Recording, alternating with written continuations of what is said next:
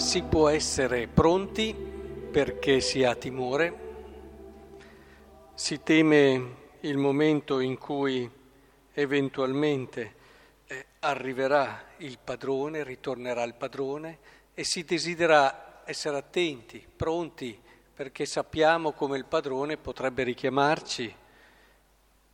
Dall'altra parte possiamo essere attenti perché ci teniamo a fare bella figura e questa può essere un'altra motivazione, dare l'immagine al padrone di essere i servi migliori, di essere quelli che sono sempre attenti, pronti.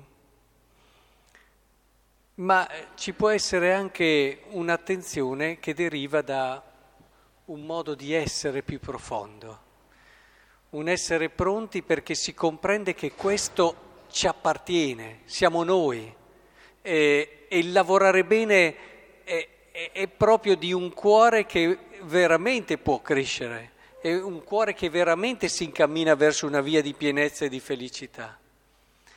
Ecco, credo che questo, eh, la lettera agli Efesini che abbiamo appena ascoltato, eh, ci aiuti a comprendere come si può arrivare a questa maturità.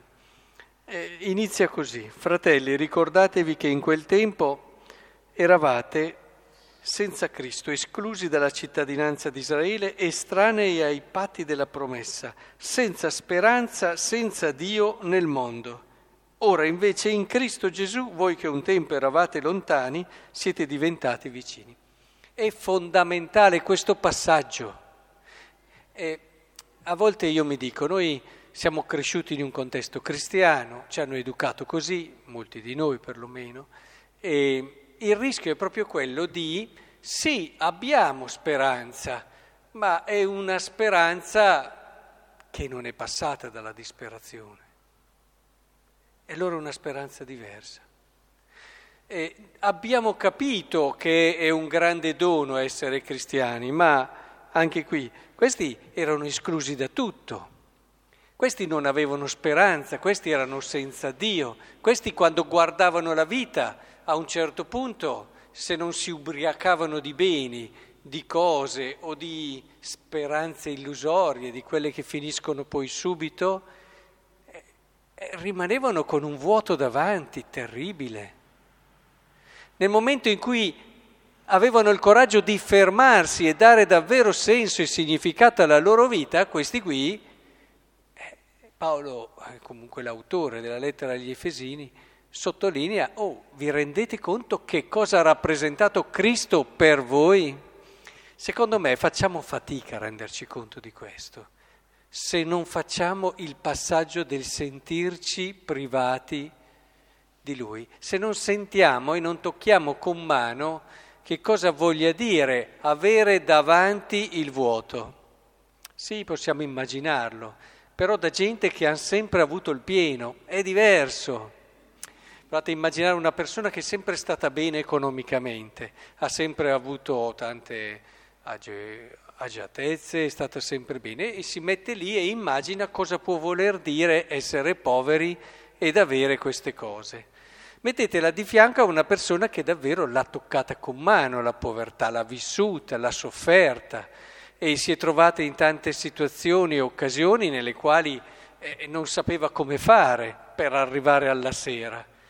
E il momento in cui gli arriva qualcosa ha un atteggiamento molto diverso e capisce meglio il senso. Prendete una persona che ha avuto uno, due, tre figli, una famiglia, e prova a immaginarsi cosa può voler dire anche il dono di avere un figlio e, e lo ritiene come tale ma quando, e qui vi porto anche delle esperienze dirette, ho ascoltato persone che invece faticavano ad avere dei bambini e hanno aspettato anni, quelle capivano in un modo diverso, certamente più vero, cosa voleva dire eh, che il figlio è un dono, che il figlio è un dono.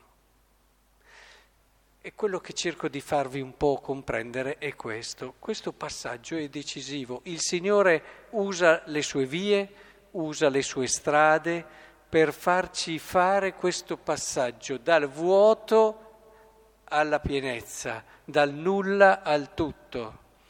E, ed è importante, la tradizione spirituale ci ha mostrato tanti percorsi che le anime che erano unite a Dio hanno, hanno appunto battuto e questo ha permesso loro di arrivare ad un'esperienza vera, dove allora, tornando al Vangelo, non sei lì che aspetti per paura, non sei lì che aspetti per far bella figura, sei lì perché è la tua vita essere lì, perché sai che senza questo non c'hai niente o hai solo delle cose che non possono avere la misura del tuo cuore.